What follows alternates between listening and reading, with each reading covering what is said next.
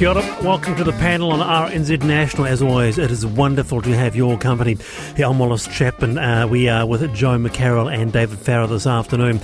Uh, and news that just in secondary teachers have ratified overwhelmingly uh, the settlement of a new collective agreement. So you'll hear more about that uh, on Checkpoint, I am sure.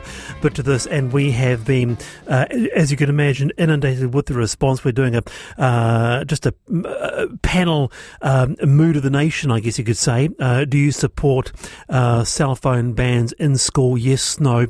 Why? Why not? Text me two one zero one. Results at four four forty. But cell phones will be banned from schools if the National Party is elected October. It's become an issue globally. Last month, the UN also released its report, Technology in Education, and found cell phones distracted students and had a negative impact on learning in the 14 countries studied as part of the report. National wants to ban phone use at school to fix declining achievement. Parts of Australia, they've got a school phone ban, so a great way for students to actually concentrate or taking away the capacity for a little personal responsibility. With us is Claire Amos, principal at uh, Albany Senior High School, also has a special interest in e-learning and technology within the school sphere. Claire, kia ora, good to have you here. Kia ora, Wallace. So, as it stands in New Zealand, each school has their own rules on this. You know, they can ban phones now if they want to. What does your school do, Claire? Um, we do not ban phones. Um, we leave it for our teachers to manage um, on a period by period basis. We work alongside our students to help them to manage their own distractions. And, um, you know, we feel like we have the power to ban phones if and when we want to already. Wouldn't it be better if you did ban? Because uh, uh once they, once kids go into those school gates, they're there to learn, to focus, not text mm-hmm. each other nonsense. I think um, this is absolutely the perfect example for a simple solution to a complex problem. And um, in my mind, it's a bit of a non-policy, and it's real virtual virtue um, signalling. This appeals in the simplistic nature of let's shut down these cell phones and kids are going to be engaged. They're not going to be on social media and they're not going to be bullied. What absolute rubbish. You know, these young people can still access all of those platforms through their laptops, through VPNs, through different ways of doing it. We need to work with our young people to learn to manage these devices and manage these distractions. And um, I ultimately think this is a waste of money and resources. If it's such a waste of money and resources, why uh, is the UN saying that they endorse um, cell phones being out of schools because it has a negative impact on the learning of the countries? We are getting feedback here, Claire. For example, a relief teacher, get rid of them. The schools I relieve in where phones are banned produce greater learning outcomes on every level. Claire Amos. Oh, look, I've looked at the UNESCO report that the National Party cite and the, um, the policy on this. Um, that comment about um, cell phones having the potential to be um, a distraction is one small part of a much greater report that talks about how effective technology um, can be in terms of making learning more inclusive, more engaging. It's about learning to use technology effectively in our schools. We do not need a black and white ban. And, and I keep hearing people talking about, oh, they're doing it in Australia. That is a state by state decision, and that is still just rolling out. Um, ACT, Canberra, Can, Canberra have have not embraced this, and they are not um, they are not banning cell phones.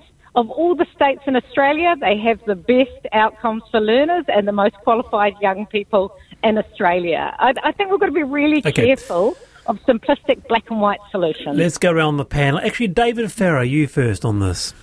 Well, look, I, I do sympathise with the intent of the ban, etc. Mm.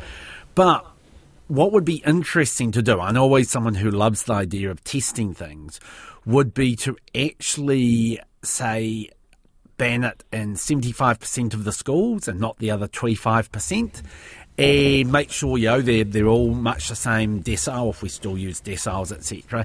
And two three years down the track, actually see what the data shows about mm-hmm. are there any differences there etc. Because that would be really fascinating to actually uh, do that. Yeah, and, and, and I, can, I, I can understand that sense of testing and understanding what the impact and the results are. And I think you're absolutely right. I think the data that we look at is so often cherry picked to, you know, reinforce our beliefs and our values and our kaupapa and, and what have you. I think the great thing about education in New Zealand at present is we can speak to our community, we can look at results in our own school, and we can stipulate whether we want to ban or use technology. Do you know what I'm more concerned about? Is the digital divide. The young people who are disengaged at the moment are not necessarily disengaged because of their devices. There's a whole lot of our young people who completely disconnected from learning over the course of the lockdowns because they did not have access to technology in their home. They did not have access to learning and support throughout consecutive lockdowns. Heck, I'd be spending the money on closing the digital divide. I wouldn't be spending money on creating new regulations around banning cell phones. Ban oh. vapes. Okay, all right. Jo, not an either or, though. Yeah, not an either or. Okay, Jo McCarroll. Hey, Claire, I just want to say I completely support what you're saying. I think this is a decision that should be left to teachers. Who are the ones in school with the kids? Who are the ones who know what works and doesn't work and what works in different situations? I think this is an absolute strawman argument that, that does nothing but add an unnecessary level of enforcement and administration to our overworked teacher workforce. And I think the decision should be left with our teachers. Absolutely. Yeah, well, uh, as you could say, there's uh, a, a, huge range of response, and actually really mixed. So we're going to be doing you know, a panel poll on this: uh, yes or no to supporting ban uh, supporting uh, a cell phone ban uh, in school. And in terms of the enforceability, on one here, our school attempts to ban phone use, but it has been impossible to enforce.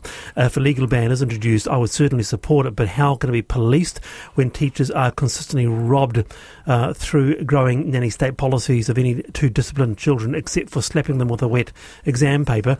Um, the enforceability, I guess that might be an issue, Claire. If, uh, uh, ab- yeah, absolutely. I mean, I think we've got to be careful about having a one size fits all policy. I think what is appropriate for us as a senior school isn't necessarily appropriate for a primary school. I think when kids are in a single homeroom, you absolutely can manage this and should manage this for our young people. But as they mature through their teenage years, we've got a real responsibility to support them to self manage and to be beating ourselves up and losing time and breaking down relationships between students and teachers for the sake of enforcing a cell phone ban. I think you're losing more than you're gaining. Are, are you giving young students too much credit to say that they can self-manage. That's what teachers are there for to provide uh, to to provide guidance, to provide counsel. Yeah. To say, actually, you know what, you should get off your blooming blooming phone and go and play handball. Yep, and that's what we do already, Wallace. We yep. do sit there and we do support them, we do guide them, we do try and get them to think about having time away from their screens. We don't need a government to yeah. stipulate a ban to do that. I think it is worth noting, though, that self management is a very good aspiration, but part of screen time is is very addictive. It engages their brain mm. in a way that's not always healthy, and you know, I even see see this with, with you know young kids, not not cell phones, but screen time, etc. You know, the guidelines are keep them under an hour a day. There is something about screen time, whether it's cell phones or TV or tablets, which does yeah. actually just send dopamines almost to their brain and does make it really difficult. That's absolutely true, yeah, David. Yeah. But kids aren't at school 24 hours a day. I mean, they're looking at screens at home, you know, so why are we making it up to the teachers to enforce these Well, it's rules. down to the parents to give them guidelines, isn't it, Claire? Hey, uh, well, you know, I want to actually stop right there, Wallace, and think about these parents who are disengaged from parenting because they're scrolling too much. Maybe we need to think about banning cell phones in the home a bit as well. I mean, yeah, oh, next level. the panel is going next level. Yeah. There we have it. Um, banning banning cell phones in the home after five. That's the yeah, next topic. They're out of hand, I tell you.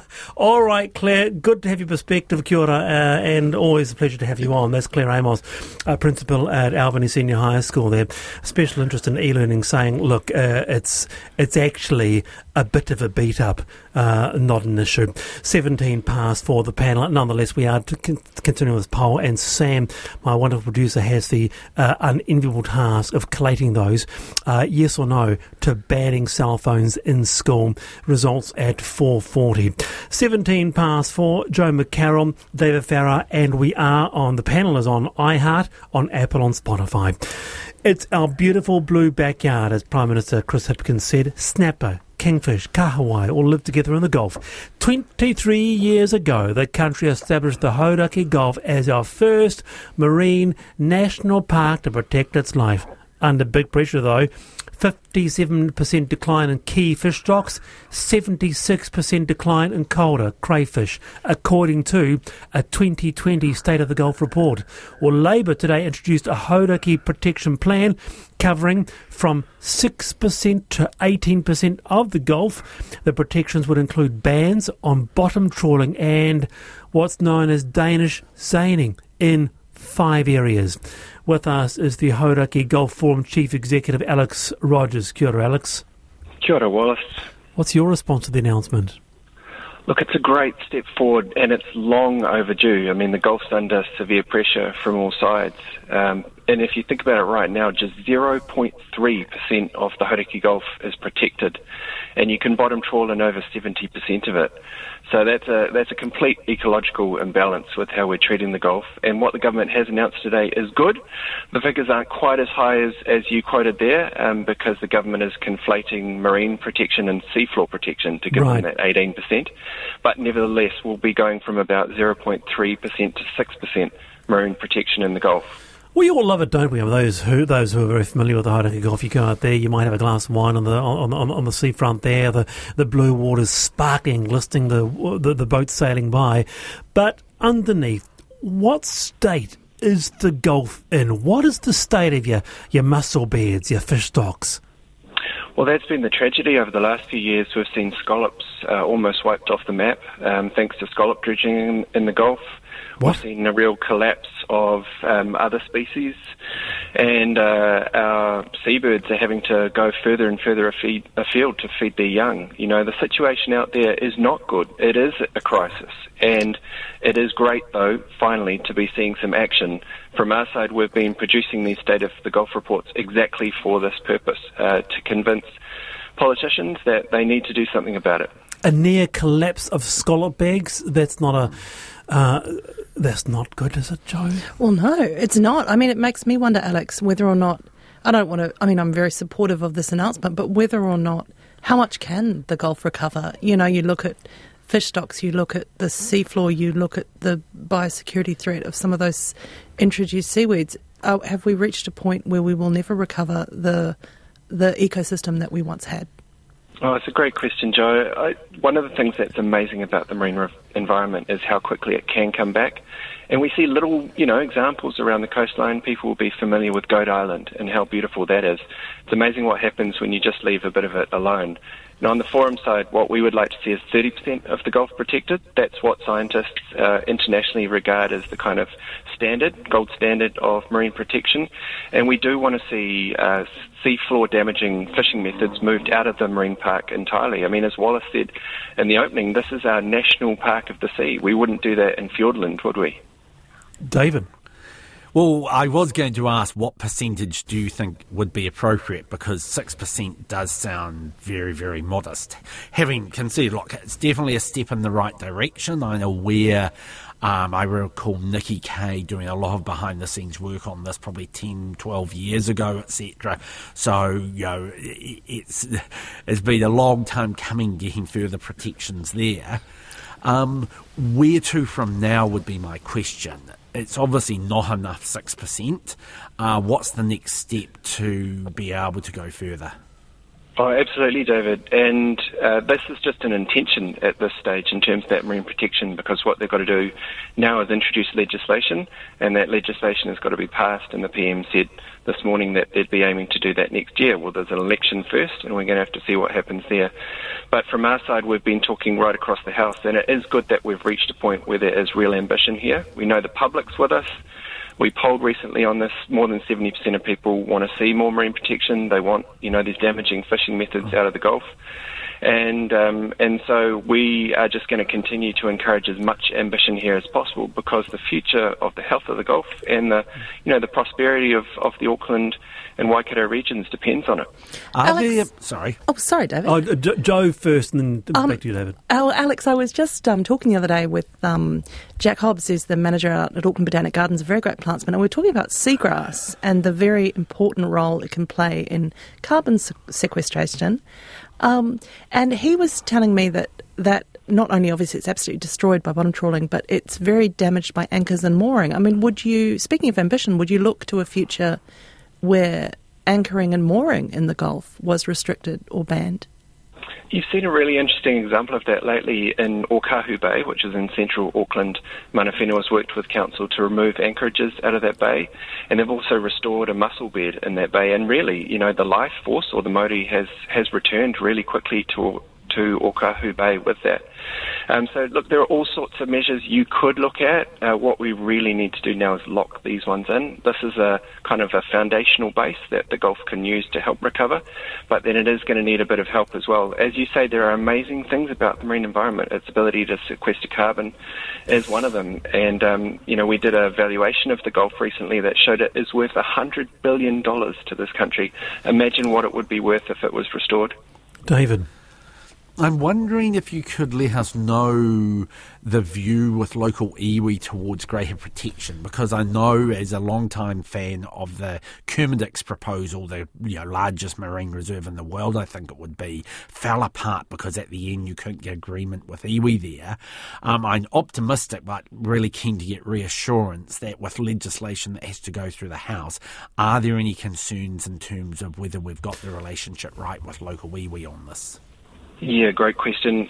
I think we have.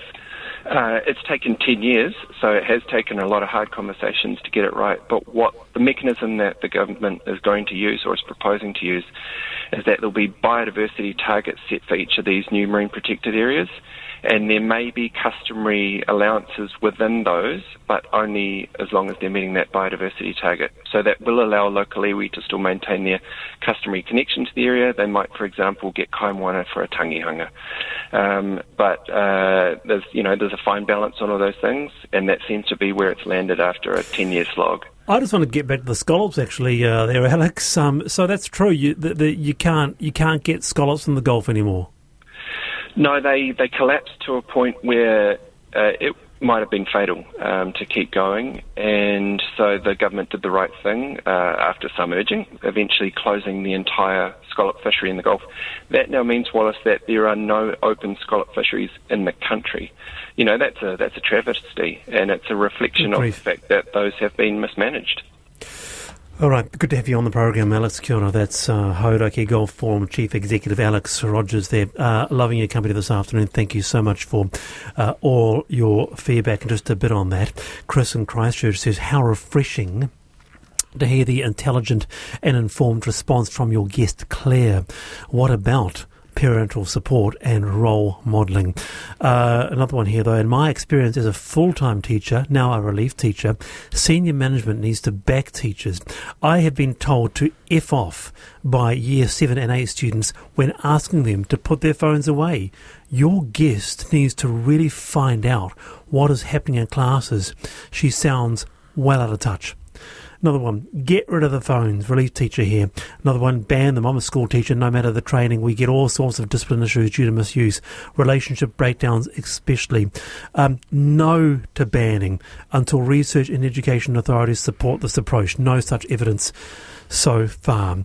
But on a completely different note, I wanted to get to this. Do you, on occasion, like to dine alone? Well, you are out of luck if you're in Barcelona, where restaurants are banning solo diners. A group of Spanish restaurateurs in Barcelona have initiated banning patrons from booking tables for one, arguing it's bad for business, and an outdoor table is valuable real estate, they say. Giving one to a lone diner does not make business sense, they say, when there are tables of tourists waiting to fill them. It's a hot topic on Spanish social media. Given how hard up the industry is here, should solo dining be banned or restricted in this country? Around the panel on this, Jo McCarroll, would you support it? Uh, mm, I I wouldn't support it. I like eating alone. I think it's a legitimate thing to want to do. Um, I where would you draw the line? I mean, would you ban people who just wanted an entree? Would you ban people who Well, weren't yes. drinking alcohol? Yes, I would.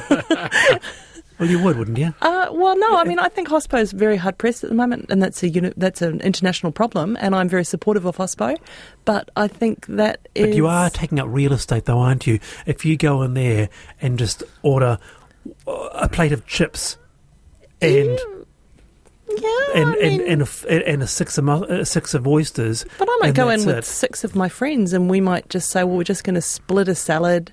We'll have forks for six and we'll fill up on That's water. unlikely, isn't it? Well, it is, to be fair, with my friends. But, um, but no, I don't, I don't support it. I'd be surprised if it was happening, if it was happening in a widespread way. Um, I think if I, I would rather they banned people taking photographs of food than solo diners. Okay, then, David, what about this then? A 45 minute cap on solo tables.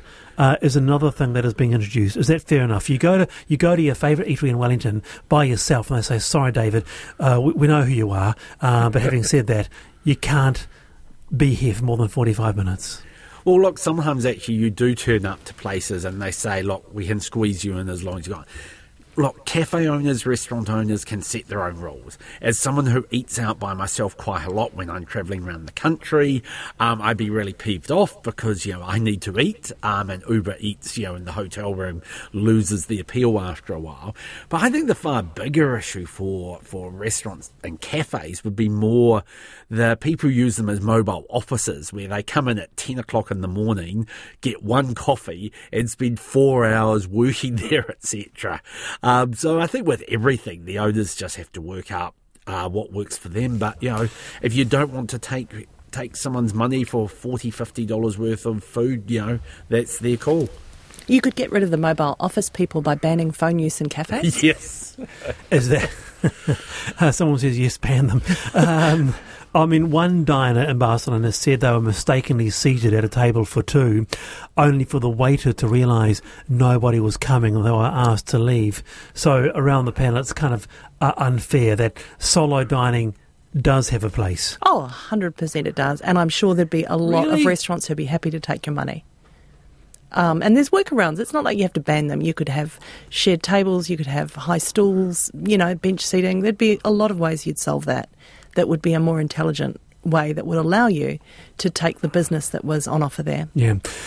Very good. You're on the panel on RNZ Nationally. It's a very good question. Someone says, What about when you are away out of town for work and uh, need to eat? Well, you can sit at the bar, so maybe just the bar.